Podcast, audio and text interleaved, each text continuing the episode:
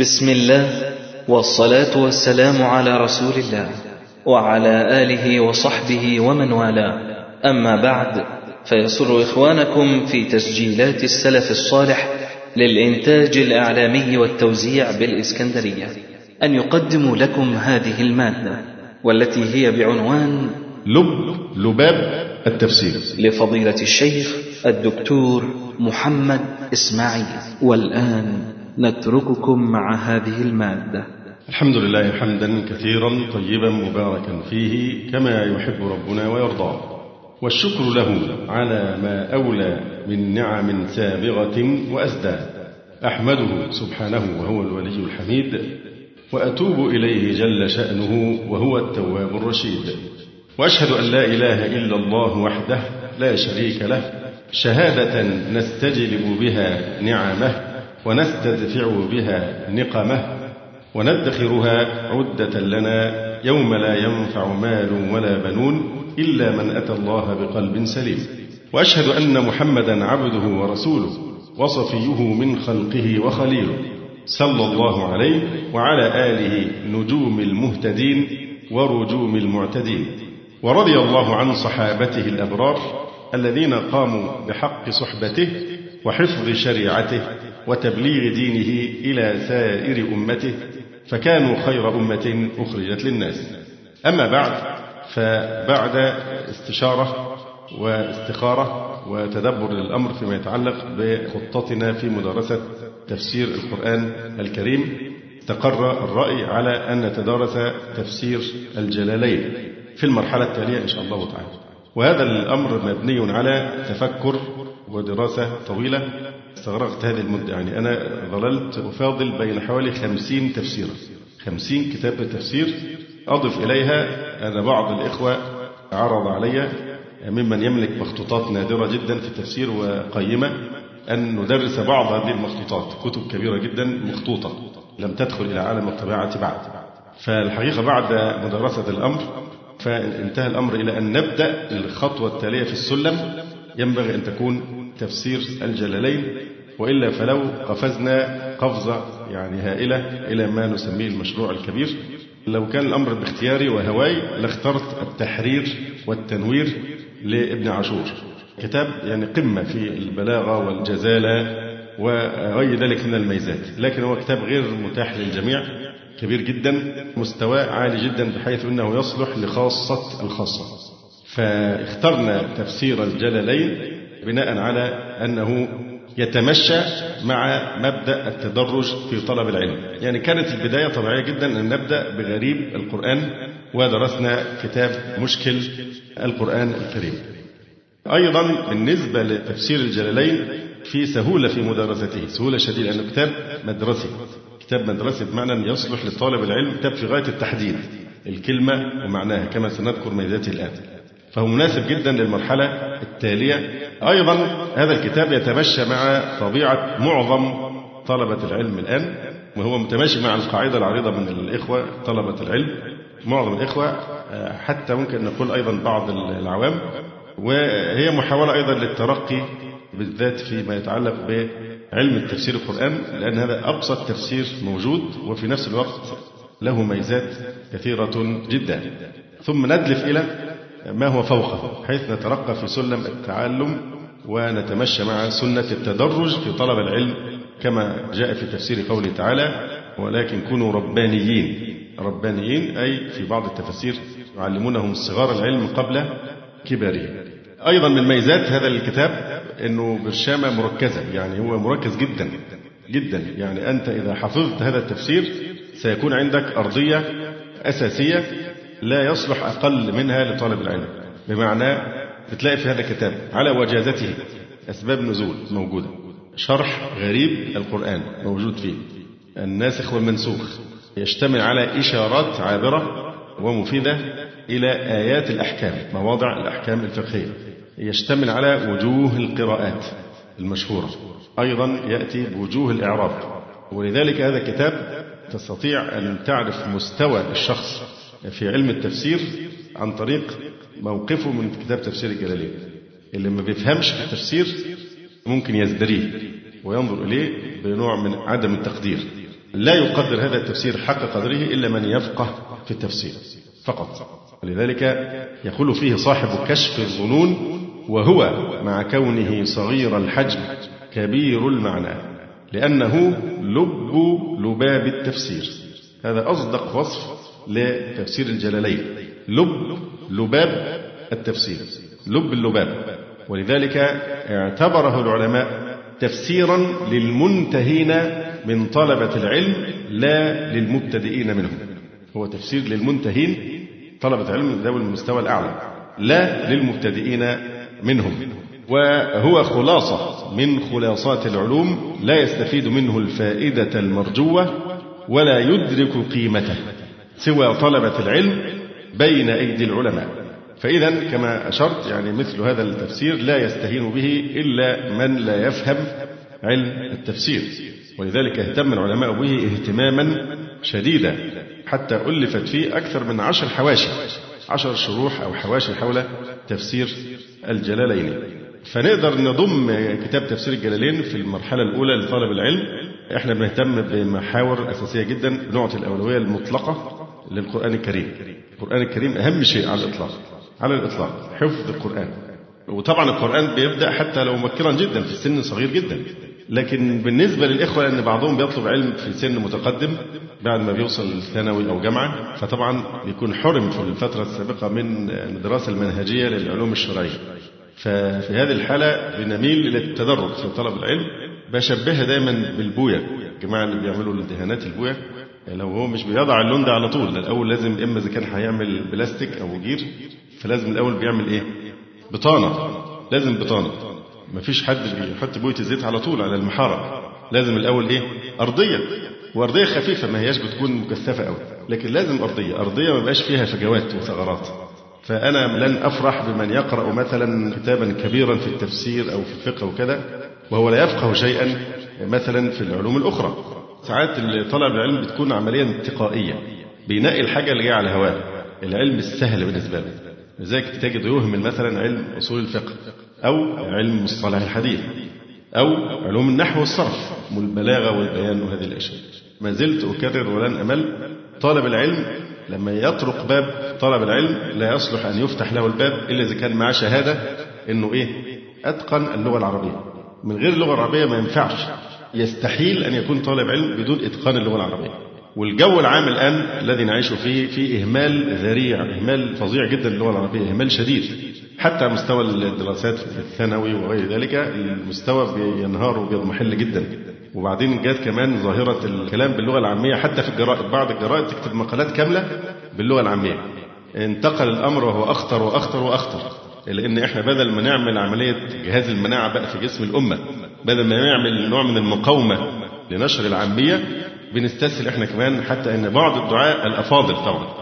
بدأوا أيضا هم كمان ينزلون لمستوى اللغة العامية بصورة مؤلمة جدا. أنا بقول دايما للإخوة اللي بيناقشوا في هذه المسألة يعني إحنا لما نيجي من الناحية الإعلامية لو إن الدعاة دول يروجون لأسلوبهم بحجة التسهيل على الناس والكلام السهل وكذا وكذا. طيب نشوف أنجح وللأسف الشديد. يعني أنجح محطتين إعلاميتين في العالم. هي إيه وإيه؟ للأسف الشديد وأكثرها انتشارا. البي بي سي التي ما اتفق العرب على شيء كما اتفقوا على الإنصات لها.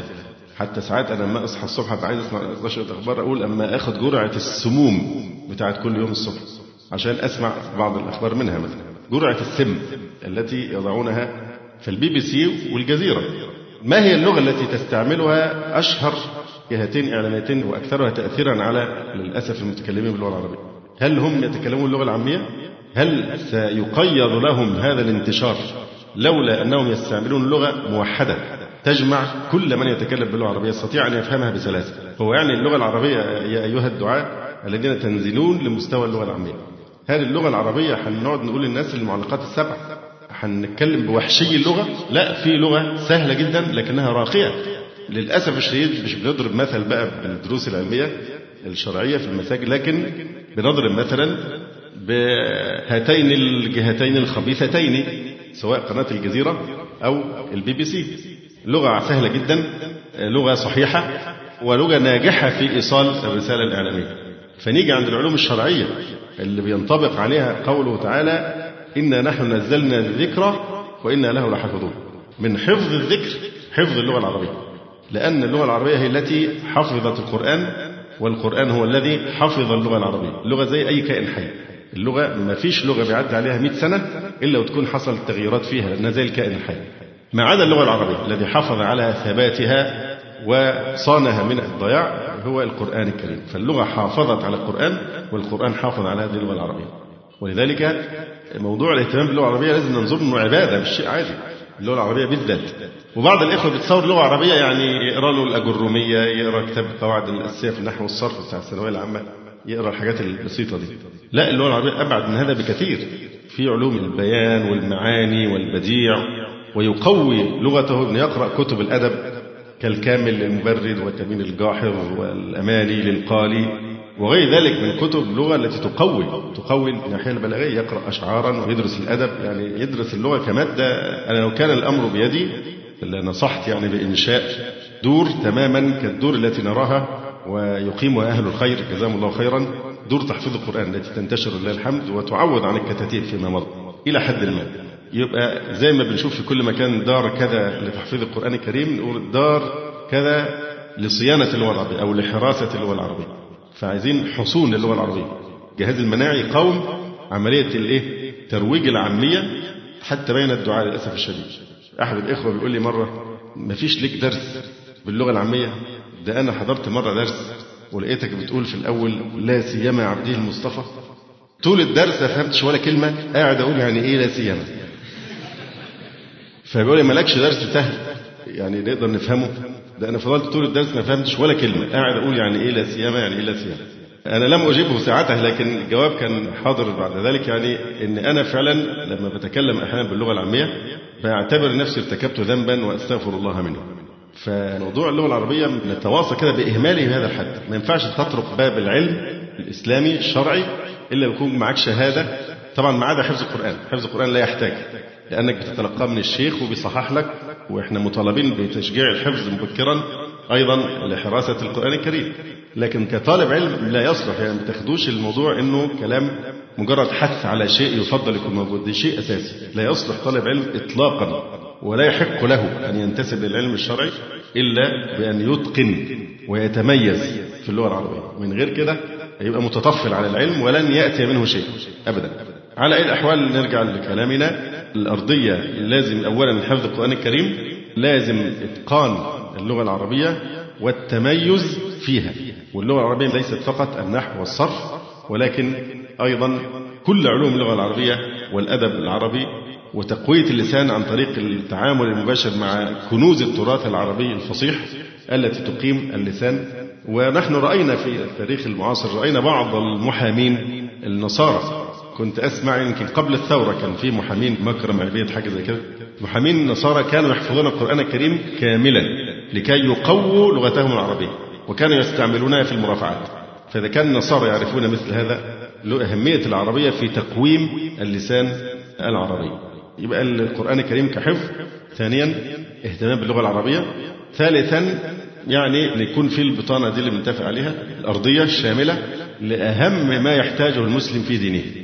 كنا من قبل نتواصى بكتاب مبارك ألفه علامة مبارك وجليل وهو فضيلة الشيخ أبي بكر الجزائري حفظه الله تعالى وهو كتابه المبارك الرائد منهاج المسلم. لأنه كان يسد هذه الثغرة كتاب شامل وجامع لكل ما يحتاجه المسلم كأرضية شاملة.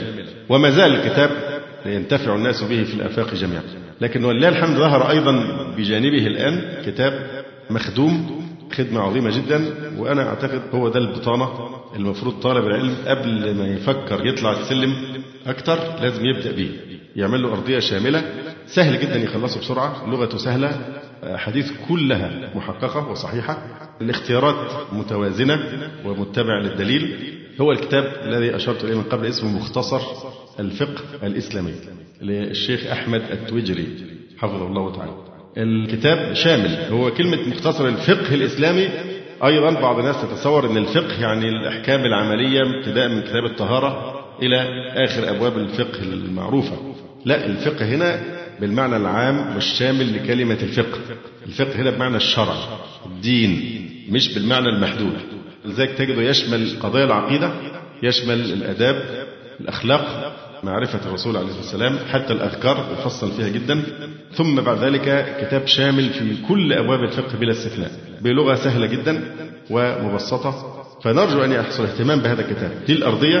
حتى لو كنت أنت متقن لكثير من هذه الأبواب لكن لازم تعدي عليها تاني كلها من جديد عشان ما تسيبش ثغرات. ما تبقاش عارف حاجة في كتاب الطلاق ولا حاجة في كتاب البيوع. ودايما تقف بس عند الطهارة والصلاة واذا شديت حيلك تخش كده في الزكاة وما تكملش. فده بيديك أرضية شاملة واوصي أيضا إن ممكن يدرس في المساجد يعني بعد صلاة العصر أو الفجر للعوام لأنه عبارة عن وجبة جاهزة مش هتحتاج أي جهد قبل تدريسه. لا هتحتاج ترجع لمراجعة تتأكد من صحة الأحاديث ولا الاختيارات الفقهية. الكتاب على عقيدة سلفية سليمة 100% ومنهج اتباع الدليل وعدم التعصب يعني لمذهب. ووضوح في اللغة وسلاسة وسهولة.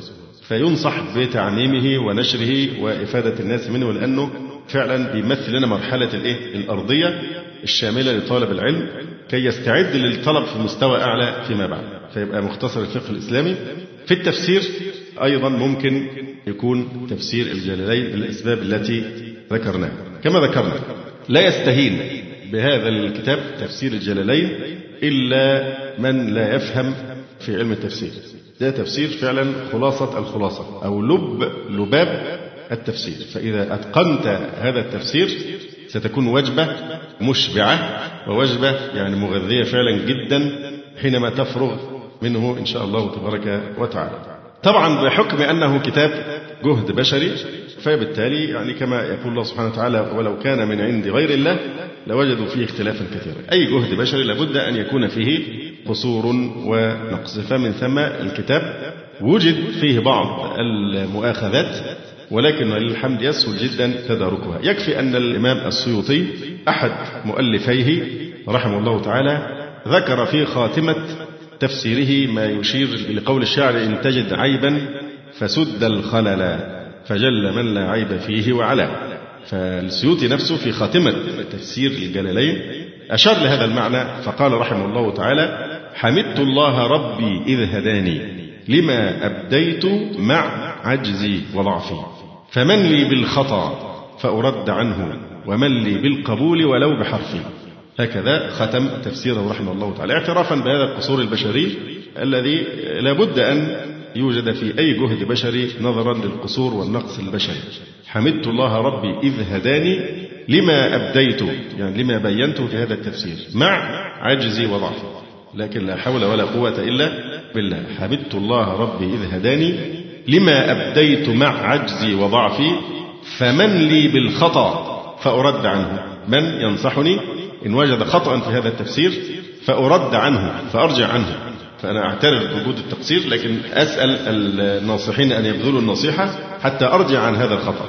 ومن ثم فعلا حوالي عشر حواشي أو أكثر لتفسير الجلالين كلها تدور حول هذا الكتاب. منها ومن أشهرها حاشية القاضي كنعان. طبعا أفضل طبعة وسنشير إلى ميزاتها إن شاء الله تعالى. فمن لي بالخطأ أي الخطأ فأرد عنه.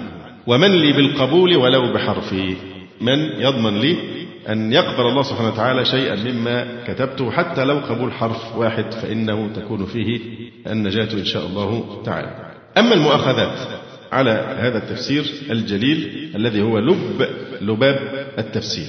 وأنا أعتقد أن إحنا لو فيما بيننا نتعارف على هذا الاسم لهذا الكتاب المبارك. لب لباب التفسير. لأنه كتاب اشتهر باسم تفسير الجلالين كما سنبين إن شاء الله تعالى. كلمة لب لباب التفسير تفصح عن فوائد هذا الكتاب وقيمته العلمية. أما المؤاخذات فهي أولا وجود بعض الإسرائيليات بعض الروايات مما لا أصل له. أيضا الوقوع في تأويل الصفات في هذا الكتاب ثم الأحاديث الضعيفة والموضوعة ثم بعض الاختيارات المرجوحة في تفسير بعض آيات القرآن الكريم. ممن انتدب نفسه لتتبع هذه الأخطاء والتنبيه عليها القاضي محمد كنعان حفظه الله تعالى فأخرج طبعة جميلة جدا لكتاب الجلالين تقريبا أفضل طبعة خرجت طباعة المكتب الإسلامي في دمشق أو بيروت اسمها قرة العينين على تفسير الجلالين. فمن أمكنه الحصول عليها فيكون شيء جيد وإلا فأي طبعة إن شاء الله تعالى ستكون مفيدة والكتاب متاح جدا جدا وسهل. فأرجو الإخوة إن شاء الله تعالى يحضرون الدرس ومعاهم نسخة من تفسير الجلالين. تقريبا ما فيش بيت ما بيبقاش فيه تفسير الجلالين. فمن ليس عنده فليحرص على الحصول على نسخة وكتاب متاح وطبعات كثيرة جدا جدا وده مما شجعنا على إن إحنا نرشح يعني هذا الكتاب المبارك. إن شاء الله تعالى إذا فرغنا بسرعة من تفسير الجلالين نطمع إن شاء الله أن نترقى درجة أعلى في السلم سلم الاهتمام بعلوم القرآن الكريم ونسأل الله سبحانه وتعالى القبول والتوفيق.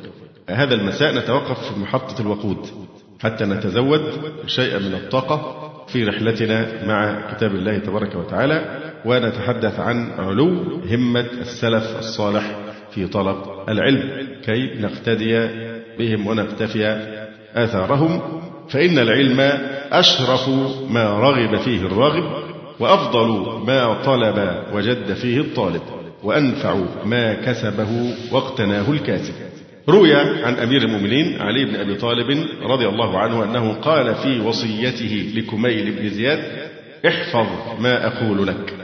الناس ثلاثة فعالم رباني وعالم متعلم على سبيل نجاة وهمج رعاع. أتباع كل ناعق يميلون مع كل ريح لم يستضيئوا بنور العلم ولم يلجأوا إلى ركن وثيق.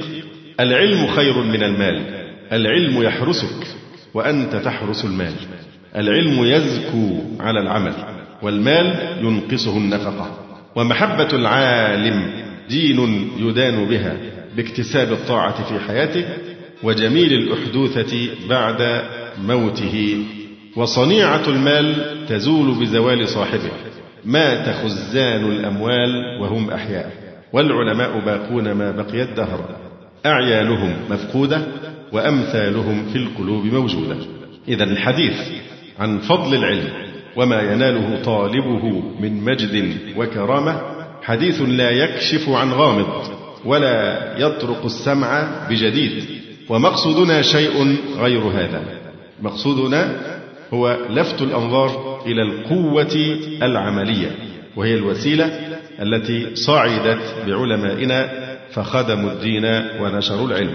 يقول الإمام أبو الفرج ابن الجوزي رحمه الله تعالى تأملت عجبا وهو أن كل شيء نفيس خطير يطول طريقه ويكثر التعب في تحصيله. فإن العلم لما كان أشرف الأشياء لم يحصل إلا بالتعب والسهر والتكرار وهجر اللذات والراحة. حتى قال بعض الفقهاء بقيت سنين أشتهي الهريسة لا أقدر لأن وقت بيعها وقت سماع الدرس. فما فكرش في يوم من الأيام يضحي طبعا. بالدرس عشان يشتريه. ولذلك قال ابن القيم رحمه الله تعالى وأما سعادته فلا يورثك إياها إلا بذل الوسع وصدق الطلب وصحة النية. وقد أحسن القائل في ذلك قل لمرجي معالي الأمور بغير اجتهاد رجوت المحالة يعني ده نوع من الإيه؟ الاغترار والأماني وليس الرجاء الحقيقي.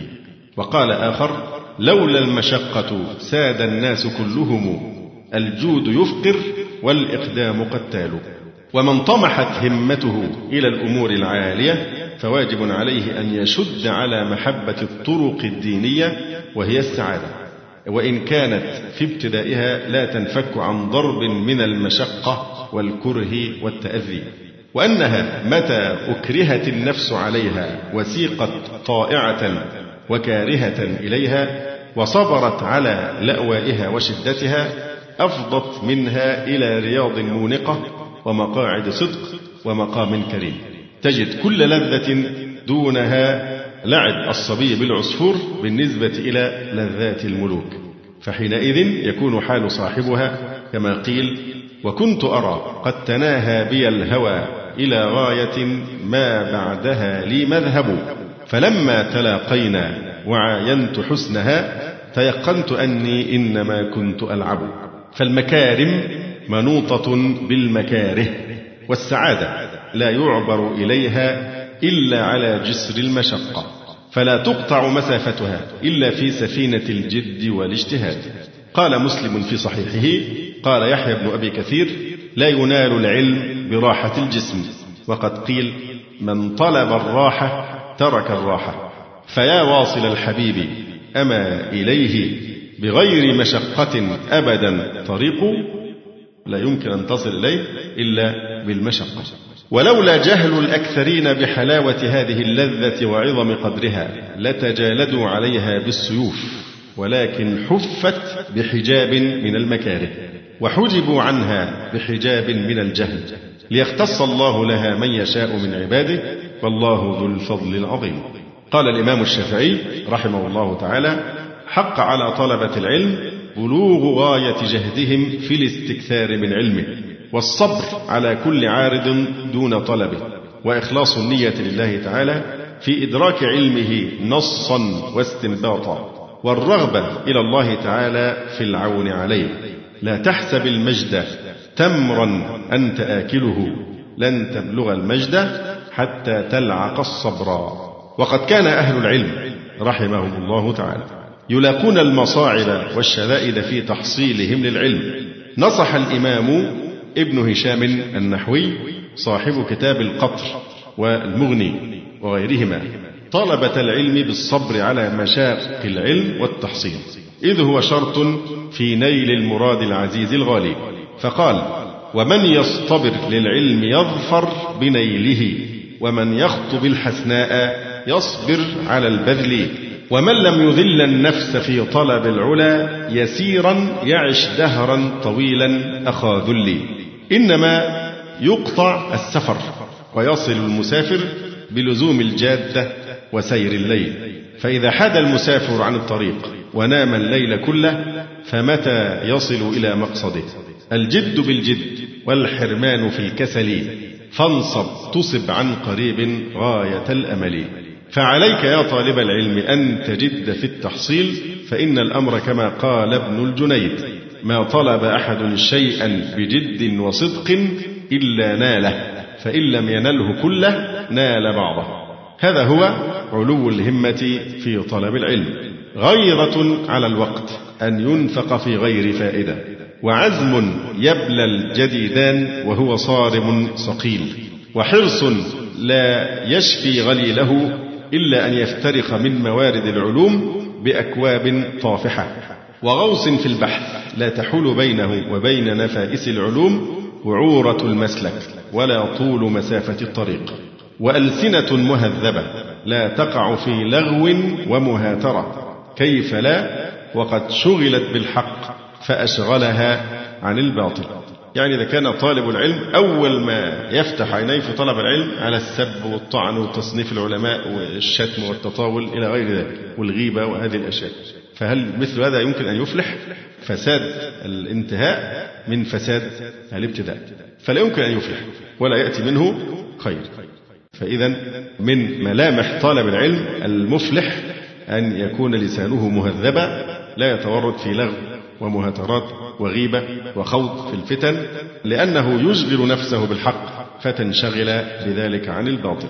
لقد كان حال سلف الأمة في طلب العلم ونشره والتصنيف فيه حالا عجيبا. استثمروا فيه أوقاتهم وأفنوا شبابهم فحصلوا ما يدهش العقول ويبهر الألباب ويستنهض الهمم. فلنطالع شيئا من أحوالهم لنقتدي بهديهم ونسير على سننهم. يقول الشاعر وحدثتني عنهم يا سعد فزدتني بهم غراما فزدني من حديثك يا سعد. ويقول الآخر كرر علي حديثهم يا حادي فحديثهم يجلي الفؤاد الصادي. فأما عن حرص السلف رحمه الله تعالى على طلب العلم الشريف فبما أن العلم هو صناعة القلب وشغله فما لم تتفرغ لصناعته وشغله لم تنلها. وله وجهة واحدة فإذا وجهت إلى اللذات والشهوات انصرفت عن العلم. ومن لم يغلب لذة إدراكه العلم وشهوته على لذة جسمه وشهوة نفسه لم ينل درجة العلم أبدا. فإذا صارت شهوته في العلم ولذته في إدراكه رجي له أن يكون من جملة أهله. ولذلك كان علماؤنا رحمة الله عليهم يحرصون على العلم وجمعه حرصا ليس له نظير. فعن أمير المؤمنين عمر بن الخطاب رضي الله تعالى عنه قال كنت أنا وجار لي من الأنصار وهو أوس ابن خوالي الأنصاري في بني أمية بن زيد يعني ناحية بني أمية وهي من عوالي المدينة وكنا نتناوب النزول على رسول الله صلى الله عليه وسلم. ينزل يوما وأنزل يوما. فإذا نزلت جئته بخبر ذلك اليوم من الوحي وغيره وإذا نزل فعل مثل ذلك. وعن ابن عباس رضي الله عنهما قال لما قبض رسول الله صلى الله عليه وسلم قلت لرجل من الأنصار هلم فلنسأل أصحاب رسول الله صلى الله عليه وسلم فإنهم اليوم كثير. وكان ابن عباس صغيرا في السن. فقال وعجبا لك يا ابن عباس. أترى الناس يفتقرون إليك وفي الناس من أصحاب رسول الله صلى الله عليه وسلم من فيهم؟ قال فتركت ذاك. يعني لم ألتفت لهذا الرجل. فتركت ذاك وأقبلت أسأل أصحاب رسول الله صلى الله عليه وسلم.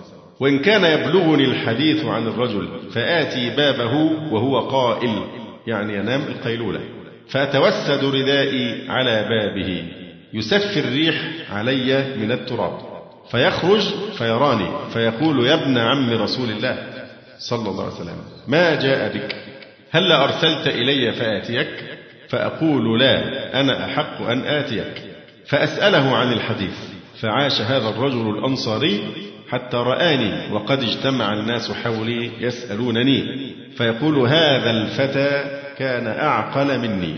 ولما فتحت البلاد آثر ابن عباس من أجل العلم ظمأ الهواجر في دروب المدينة ومسالكها على الظلال الوارفة في بساتين الشام وسواد العراق وشطآن النيل ودجلة والفرات. قال رضي الله عنه لما فتحت المدائن أقبل الناس على الدنيا وأقبلت على عمر رضي الله تعالى عنه. واسمعه رضي الله تعالى عنه يخبر عن دأبه في طلب العلم. يقول ابن عباس كنت آتي باب أبي بن كعب وهو نائم فأقيل على بابه ولو علم بمكاني لأحب أن يوقظ لي لمكاني من رسول الله صلى الله عليه وسلم لكني أكره أن أمله. وقال رضي الله عنه كنت ألزم الأكابر من أصحاب رسول الله صلى الله عليه وسلم من المهاجرين والأنصار فأسألهم عن مغازي رسول الله صلى الله عليه وسلم وما نزل من القرآن في ذلك. وكنت لا آتي أحدا إلا سر بإتياني لقربي من رسول الله صلى الله عليه وسلم. فجعلت أسأل أبي بن كعب يوما وكان من الراسخين في العلم عما نزل بالقرآن في المدينة فقال نزل بها سبع وعشرون سورة وسائرها بمكة.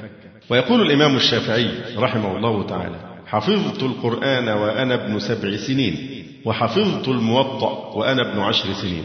وقال أيضا أي الشافعي فلما ختمت القرآن دخلت المسجد فكنت أجالس العلماء وكنت أسمع الحديث أو المسألة فأحفظها ولم يكن عند أمي ما تعطيني أشتري به قراطيس أي أوراق أو شيء يكتب عليه. فكنت إذا رأيت عظما يلوح آخذه فأكتب فيه فإذا امتلأ طرحته في جرة كانت لنا قديمة. وقال أيضا رحمه الله لم يكن لي مال وكنت أطلب العلم في الحداثة يعني وهو صغير في مستهل عمره وكانت سنه أقل من ثلاث عشرة سنة وكنت أذهب إلى الديوان أستوهب الظهور. يعني يقول لهم أعطوني ظهور الأوراق المكتوب عليه عشان يكتب في ظهرها هو فاضي. فأكتب فيها. وقال ابن أبي حاتم سمعت المزني يقول قيل للشافعي كيف شهوتك للعلم؟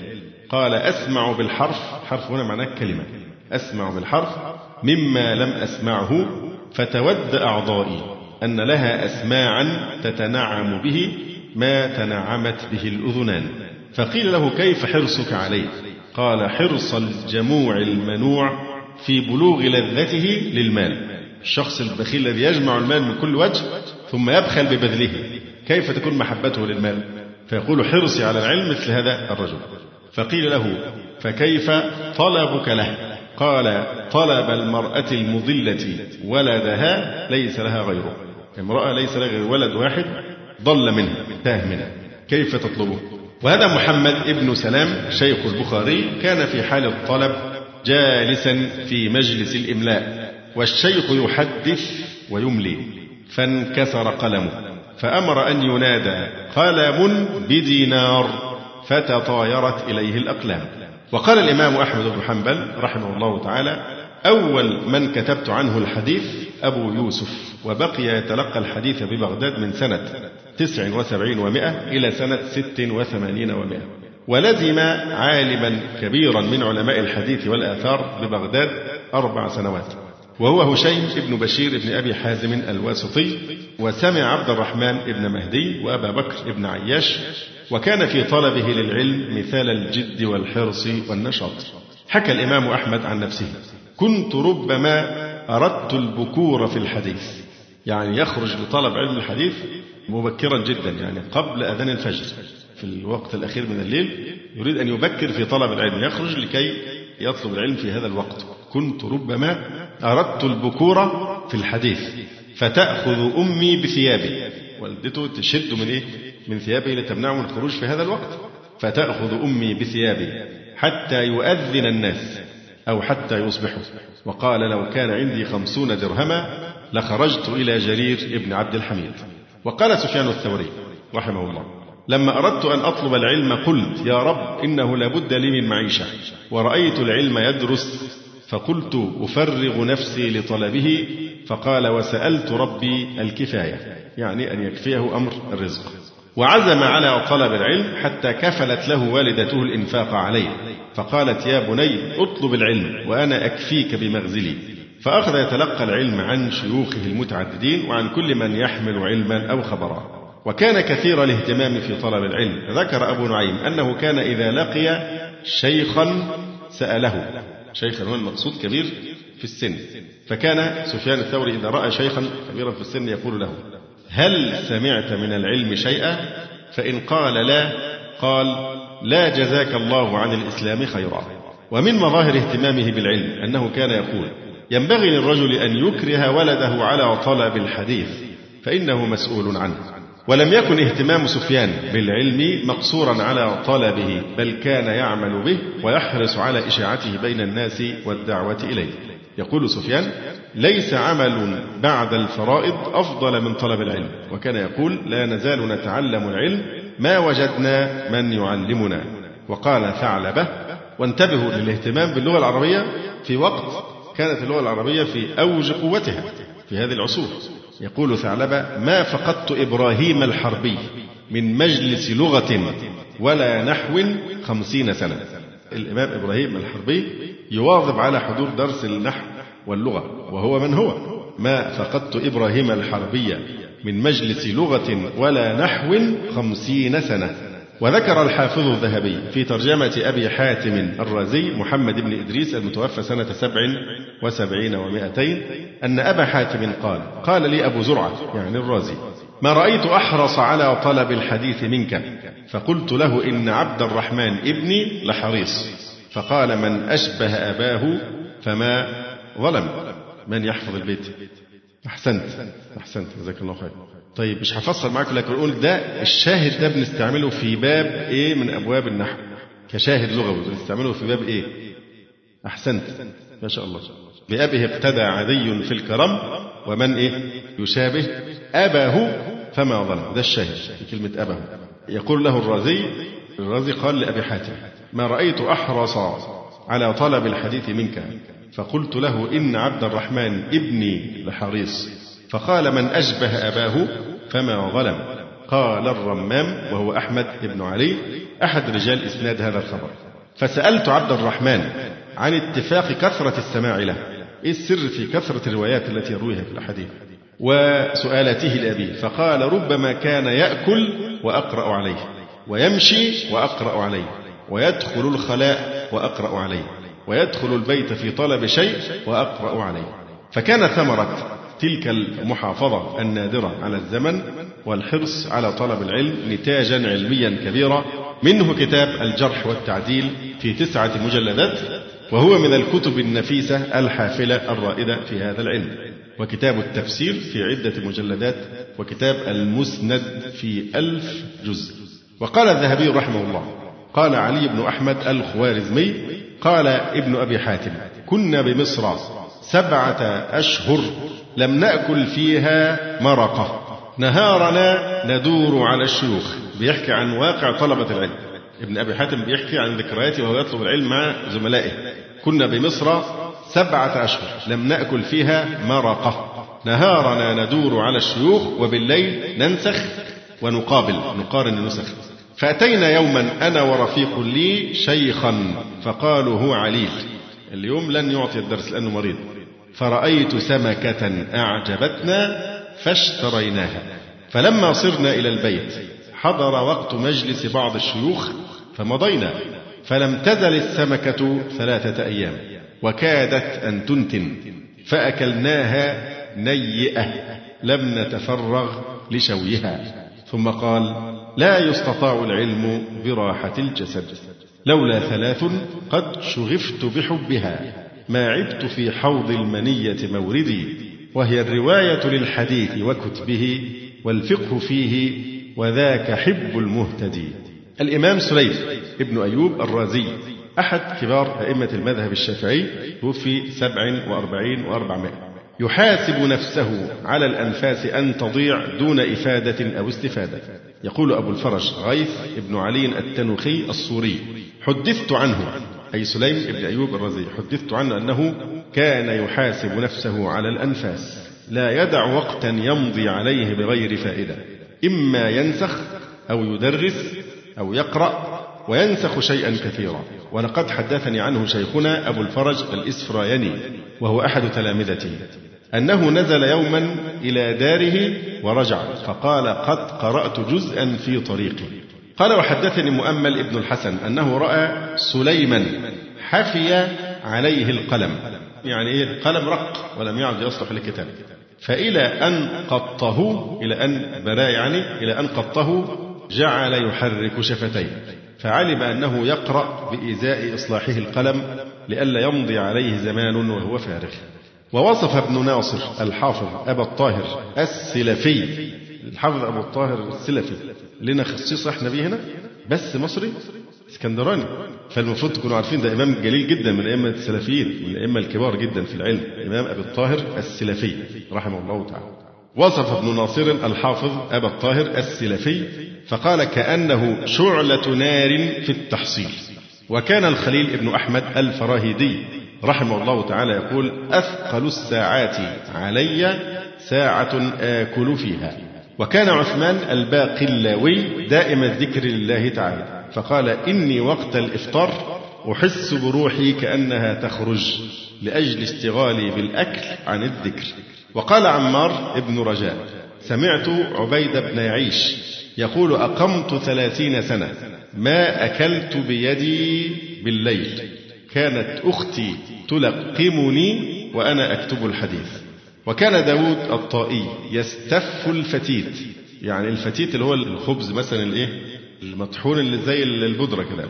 فكان بيفضل ما يأكلش ابدا خبز اللي هو بيتقطع ويتمدغ لكن يستف الفتيت يبلعه بالمية. كان داود الطائي يستف الفتيت ويقول بين سف الفتيت وأكل الخبز قراءة خمسين آية. يعني الفرق بين الاثنين يخرج من نفس المشكاة قول الإمام الجليل ابن عقيل رحمه الله تعالى وأنا أقصر بغاية جهدي أوقات أكلي حتى أختار سف الكعك وتحسيه بالماء على الخبز لأجل ما بينهما من تفاوت المضغ توفرا على مطالعة أو تسطير فائدة لم أدركها. في في القرآن الكريم آية لها علاقة بموضوع الأنفاس ده آه إنما نعد لهم عدا. يقول فيها بعض السلف آخر العدد انقطاع نفسك بمعنى أن كل شيء بقدر سابق. يعني كل واحد منا مكتوب له كم من الأنفاس سوف يتنفسها. نعد له عدا يعني كل واحد فيه عد تنازلي لما بتنزل أنت للدنيا هنا مش بيبدأ عد تصاعدي. تعد إيه؟ تنازل إن أنت مولود وقد سبق في قدر الله عز وجل عدد معين من الأنفاس أو اللحظات أو الساعات سوف تعيشها. فمجرد ما بتنزل بيبدأ العد الايه فالعمر في الحقيقة بينقص أم يزيد؟ هو بينقص. فالمفروض الإنسان بقى يعمل عيد ميلاد ولا يكون ده يوم حزن وأسى على ما اقترب من القبر. فاللي بيحتفلوا عيد ميلاد مش بيفطنوا لهذه الحقيقة إن العمر هنا بينقص مش بيزيد. إنما نعد لهم عدا. فآخر العدد خروج نفسك. الصفر هيكون إيه؟ أو الواحد هتكون مع خلاص آخر نفس مكتوب لك أنك تتنفسه من الهواء. فمن ثم كانوا يحرصون على الأوقات بهذه الصورة. بل إن أحدهم لا يحزن ويصيبه المرض إذا فاته شيء من العلم. ذكروا لشعبة حديثا لم يسمعه. فجعل يقول وحزناه وكان يقول إني لأذكر الحديث فيفوتني فأمرض وقيل للشعبي من أين لك هذا العلم كله؟ قال بنفي الاعتماد والسير في البلاد وصبر كصبر الحمار وبكور كبكور الغراب. وكان من حرصهم على العلم ومجالسه أنك تجدهم يعدون في الطرقات كأنهم مجانين. ولذلك يقول شعبة رحمه الله تعالى ما رأيت أحدا قط يعدو ما شفتش واحد في الطريق بيجري وهو ماشي بسرعة شديدة إلا قلت هو واحد من الاثنين ما رأيت أحدا قط يعدو إلا قلت مجنون أو صاحب حديث. طالب من طلاب العلم يحفظ الحديث. ما رأيت أحدا قط يعدو إلا قلت مجنون أو صاحب حديث. وعن عبد الرحمن ابن تيمية قال عن أبيه كان الجد ابن تيمية الجد يعني كان الجد إذا دخل الخلاء يقول لي اقرأ في هذا الكتاب وارفع صوتك حتى أسمع. لأنه طبعا لن يستطيع القراءة في حال الخلاء بنفسه فيأتي بحفيده ويعطيه الكتاب ويقول له اقرأ بصوت عالي حتى يسمع وهو في داخل الخلاء. اقرأ في هذا الكتاب وارفع صوتك حتى أسمع. وكان العلامة الكبير أبو المعالي محمود شكري الألوسي البغدادي الحفيد رحمه الله تعالى. يمتاز بالجد الشديد والحرص على الوقت فكان لا يثنيه عن دروسه حمارة القيظ هي شدة الحر ولا يؤخره عنها قرص برد الشتاء. وكثيرا ما تعرض تلاميذه بسبب تأخرهم عن موعد الدرس إلى النقد والتعنيف. من أشهر تلامذة الإمام الكبير أبي المعالي محمود شكري الألوسي من علماء السلفيين الكبار العلامة السلفي الكبير الشيخ بهجة الأثري. طيب مين أشهر تلامذة العلامة بهجة البطار القاسمي. يقول تلميذه العلامة الشيخ بهجة الأثري رحمه الله تعالى أذكر أنني انقطعت عن حضور درسه في يوم مزعج شديد الريح. غزير المطر كثير الوحي. ظنا مني أنه لا يحضر إلى المدرسة. فلما شخصت في اليوم الثاني إلى الدرس صار ينشد بلهجة غضبان ولا خير في من عاقه الحر والبرد. وقال العلامة القرآني الإمام محمد الأمين الشنقيطي رحمه الله تعالى صاحب أضواء البيان قدمت على بعض المشايخ لأدرس عليه ولم يكن يعرفني من قبل. طبعا العلامة القرآني توفي سنة كام؟ 1393 هجرية. وهو أعلم أهل هذا الزمان على الإطلاق في القرآن الكريم. ما له نظير رحمه الله تعالى. الإمام الشنقيطي في هذا الوقت كان صبيا صغيرا. تخيلوا بقى علشان لما بنتكلم عن اللغة العربية وخطورتها مش بنقدر نتخيل أهمية هذا الموضوع.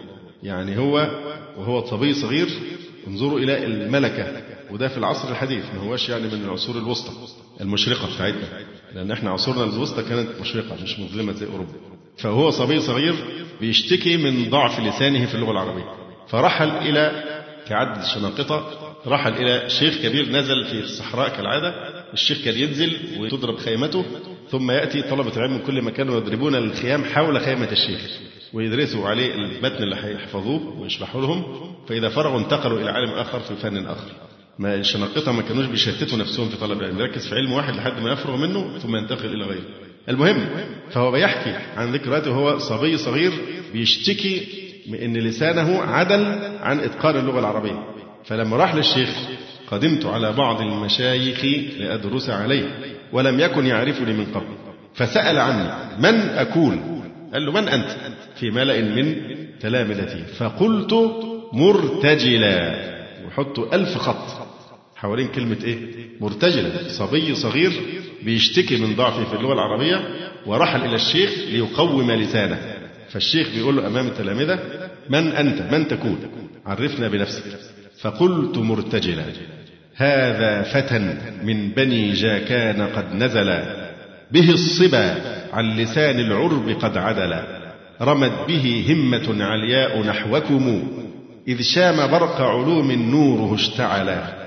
فجاء يرجو ركاما من سحائبه تكسو لسان الفتى أزهاره حللا إذ ضاق ذرعا بجهل النحو ثم أبى ألا يميز شكل العين من فعلا وقد أتى اليوم صبا مولعا كلفا بالحمد لله لا أبغي له بدلا. إيه بقى معناها؟ يعني ده صبي صغير؟ الشيخ بيقول له من أنت؟ فرد عليه بهذا الشعر. ده بيشتكي من ضعف اللغة العربية. فارتجل مثل هذا الشعر. فالموضوع مش مزاح. إحنا في كارثة بالنسبة لموقفنا من اللغة العربية. لابد من أن نفقه هذا. أعيد الأبيات. هذا فتى من بني جاكان قد نزلا به الصبا. يعني الطفولة والصغر عن لسان العرب قد عدل. لأن صغير السن فلساني يحتاج لتقويم. رمت به همة علياء نحوكم. إذ شام برق علوم نوره اشتعل. يعني كأنه يقول بينما أمشي في ظلام الصحراء القفراء الخالية إذ شام برق علوم نوره اشتعل. رأيت برقا يتوهج من جهتكم من جهة خيمة الشيخ. فرمت بها همتي العلياء وأتيتكم أطلب منكم هذا العلم. رمت به همة علياء نحوكم إذ شام برق علوم نوره اشتعل. فجاء يرجو ركاما من سحائبه. إن البرق بيكون بشيرا بين يدي الإيه؟ المطر الذي ينزل من السحاب فجاء يرجو ركاما من سحائبه. تكسو لسان الفتى أزهاره حللا إذ ضاق ذرعا بجهل النحو ثم أبى ألا يميز شكل العين من فعل وقد أتى اليوم صبا مولعا كلفا بالحمد لله لا أبغي له بدلا. صح نقول بالحمد لله ولا بالحمد لله مطب. وقد أتى اليوم صبا مولعا كلفا بالحمد لله لا أبغي له بدلا. أحسنت. هو ده الجواب. لأن البه دي بعدها بقى قوسين كلمة الحمد لله لا أبغي له بدلا. دي إشارة إلى أول الأبيات في لامية الأفعال. متن لامية الأفعال. مضى الشنقيطي رحمه الله تعالى في طلب العلم قدما وقد ألزمه بعض مشايخه بالقران أي أن يقرن بين كل فنين حرصا على سرعة تحصيله وتفرسا له في القدرة على ذلك فانصرف بهمة عالية في درس وتحصيل. صور العلامة الشنقيطي رحمه الله تعالى شدة انشغاله بطلب العلم في شبابه بقوله رحمه الله في رحلة الحج ما نصه؟ ومما قلت في شأن طلب العلم وقد كنت في أخريات زمني في الاشتغال بطلب العلم دائم الاشتغال به عن التزويج لأنه ربما عاق عنه. وكان إذ ذاك بعض البنات ممن يصلح لمثلي يرغب في زواجي ويطمع فيه. فلما طال اشتغالي بطلب العلم عن ذلك المنوال أيست مني فتزوجت بعض الأغنياء. فقال لي بعض الأصدقاء إن لم تتزوج الآن من تصلح لك تزوجت عنك ذوات الحسب والجمال ولم تجد من يصلح لمثلك. يريد أن يعجلني عن طلب العلم. فقلت في ذلك هذه الأبيات. انظروا إلى الرد لما صديقه بيقول له البنات هتخلص اللي هي مناسبة لك يعني مش هتلاقي بعد كده حد مناسب لك. فرد عليه قائلا فعلا الشيخ شنقيطي ينطبق عليه قول الإمام الشافعي ولولا أن الشعر بالفضلاء يزري لقال الناس أشعر من لبيدي. هو يعرف أن عنده الملكة ملكة الشعر. فيقول لولا أن الاشتغال بالشعر يزري بالفضلاء وذوي المروءة لأنهم ينشغلون به عما هو أفضل لقال الناس أشعر من لبيدي. لأتيت بالشعر الذي هو أقوى من شعر لبيد. ففعلا انظروا إلى جوابه لصديقه لما قال له ذلك. دعاني الناصحون إلى النكاح غداة تزوجت بيض الملاح. فقالوا لي تزوج ذات دل خلوب اللحظ جائلة الوشاح. ضحوكا عن مؤشرة رقاق تمد الراح بالماء القراح. كأن لحاظها رشقات نبل تذيق القلب آلام الجراح. ولا عجب إذا كانت لحاظ لبيضاء المحاجر كالرماح فكم قتلت كميا ذا دلاص ضعيفات الجفون بلا سلاح. فقلت لهم دعوني إن قلبي من الغي الصراح اليوم صاحي ولي شغل بأبكار عذارى كأن وجوهها غرر الصباح. أراها في المهارق لابسات براقع من معانيها الصحاح. أبيت مفكرا فيها فتضحى لفهم الفدم خافضة الجناح. أبحت حريمها جبرا عليها وما كان الحريم بمستباح. طبعا عايزة تشرح الشاهد اللي بنقوله ليه. يعني انظروا إلى مستوى مثل هذا العالم الجليل وده بيقوله في فترة طلبه للعلم. فليعرف جميعا أننا أعاجب. إياكم أن تفهموا كثرة كلامي عن اللغة العربية إن أنا أقول إني متميز في اللغة العربية. بالعكس تماما من يعرفني ممن يفقه اللغة العربية يعرف متى الضعف الذي أنا فيه لكن هكذا جرت يعني سنة الله سبحانه وتعالى التناصح حتى بين شاربي الكؤوس. فإن فرضا على شاربي الكؤوس أن يعظ بعضهم بعضا. نكتفي بهذا القدر. أقول قولي هذا وأستغفر الله لي ولكم. سبحانك اللهم ربنا وبحمدك. أشهد أن لا إله إلا أنت. أستغفرك وأتوب إليك. وفي الختام تقبلوا تحيات إخوانكم في تسجيلات السلف الصالح. بالإسكندرية. هاتف رقم صفر ثلاثة فاصل أربعة تسعة أربعة سبعة ستة خمسة اثنان. والتليفون محمول صفر عشرة واحد ستة أربعة واحد تسعة ثمانية صفر. والسلام عليكم ورحمة الله وبركاته.